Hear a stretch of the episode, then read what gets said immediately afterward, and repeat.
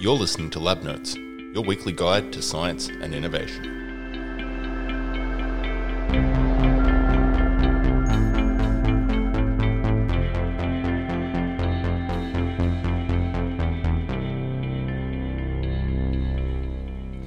Hello, I am Mark in het Panhuis. And I'm Leo Stevens.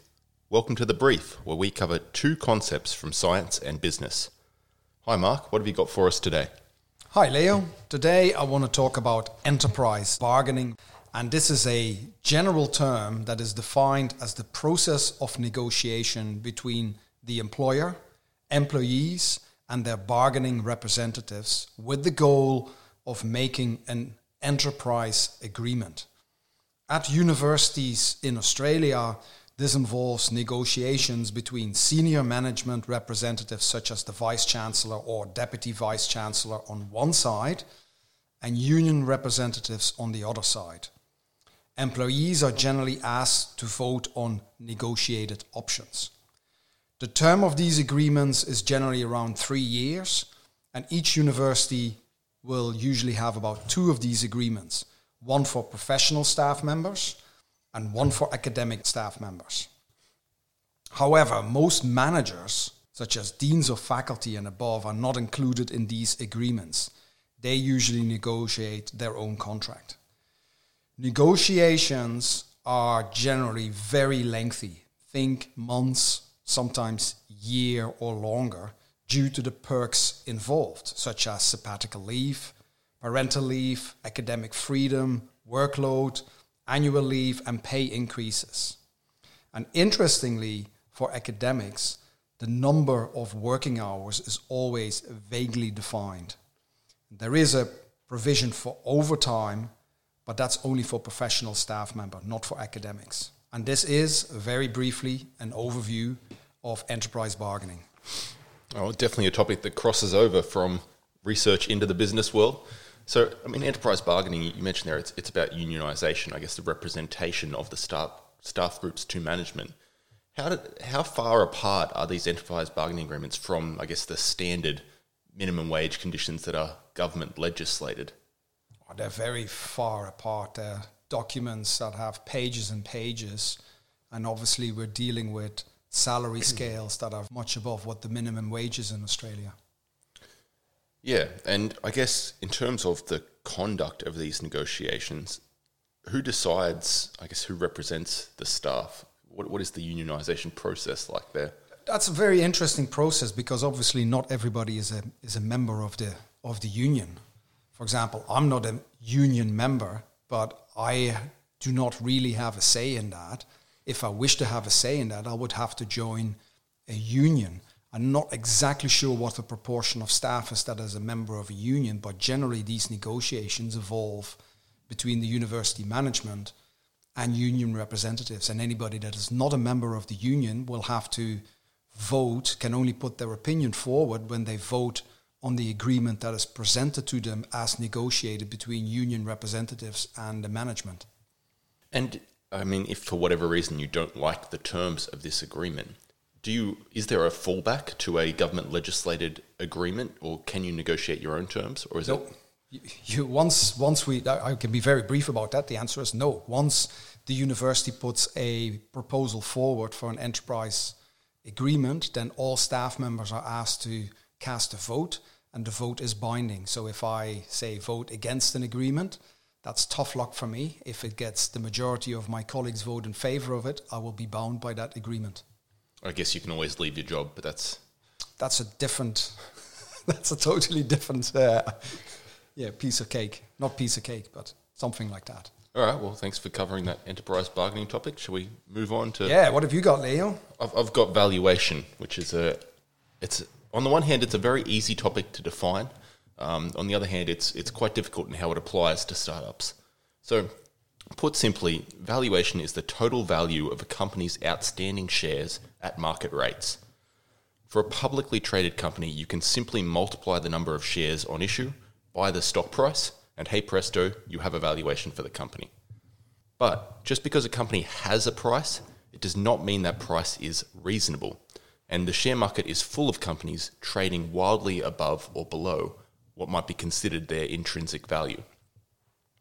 So, what is fair value? Again, for established companies like those in the stock market, fair value can be determined by a discounted cash flow analysis. This means making a projection about the company's future profits, accounting for business risks, and determining the net present value of those discounted earnings, which then become its fair valuation. But applying this method to startup businesses is almost impossible. In most cases, startup businesses are in a state of flux. Their projections about the company's future simply aren't reliable enough to plug into a mathematical calculation. So instead, startup investors generally work off experience and rules of thumb. Some rely on checklists of development milestones, like the Berkus method, while others simply have an accepted range of valuations for each stage of funding, from seed through to VC. Investors will try to view a deal through multiple valuation lenses before committing to a price. And at the end of the day, startup valuations remain a dark art, and there will always be room for negotiation in determining the fair value of a startup. Okay, so you mentioned something about the difference between an actual value and an intrinsic value of a company. Have you got any examples? I mean, right now, companies like Tesla on the US stock market are trading at price to earnings multiples of 50 to 100 times, which means they've, for every dollar they're earning, the price is 50 times that. And if they did not grow, you would expect it to take 50 years for you to get your money back on that investment. So that is a company that is highly valued at the moment.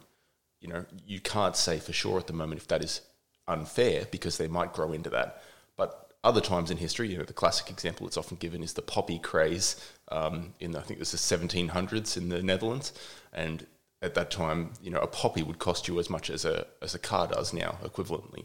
Um, it was just mania around purchasing these things for way above any con, you know, intrinsic value that they actually had. So there are certainly times when markets have gotten way out of proportion. The dot com boom, um, just before the global financial crisis, um, it, it certainly happens on stock exchanges. And and what is Berkus method in one sentence? Um, it is basically a set of milestones the company can achieve, like having a good team in place, having their product develop, having initial revenue from customers, and each of those kind of tap on extra value to your startup. So if you've only got you know one of the five items, you're only worth half a million dollars. If you've got all five, you might be worth two and a half million dollars. It's it's a it's a rough rule of thumb for valuing an early stage startup. And you mentioned something that is called discounted cash flow analysis. Yeah. What what is the, the, the term discount? So discount is a way that they refer to the process of adding in the risks that are perceived in the business. So you've gone ahead, you've done your projections on the future earnings of that business based on your best guess, um, and you could just do a net present value analysis on that and bring it back and get a dollar value for your investment. But there's always going to be risks to this business, and some are more volatile than others. Some have more risk than others. So you you take what you projected to be their future earnings and you deduct 20% or 30% or 40% based on how risky the business looks. And that is the number that you bring back to, to get a fair value of today's earnings. If your projections are correct in terms of the future earnings of the business, then your returns on that investment will be your discount rate. So whatever risk modifier you put into this valuation is what you will get back out in investment returns if your projections were correct. And what are the risks for a company if they're overvalued in terms in the views of an investor? Could that mean their cash flow or investments could dry up? So, I mean, it's almost always beneficial for a company to be overvalued from the perspective of the company because they can issue shares for a high price and get a lot of new money into the business. Um, from the perspective view of an investor, you know, you, you are on the other side of that deal and you stand to lose if the company's valuation returns to fair value um, from that point. It can be the case that a company is overvalued and it becomes more overvalued over time, and you will still gain as an early investor in that company. Um, so it's not always the case that buying an overvalued company means you will lose money, but ultimately, economic gravity does affect all these businesses, and ultimately, uh, companies do return to close to their intrinsic value over the long term. I like that term, economic gravity. yeah, you can't you can't defy it forever. and, and, that's probably all we have time for today. Thanks for tuning in and see you next time. See you next time.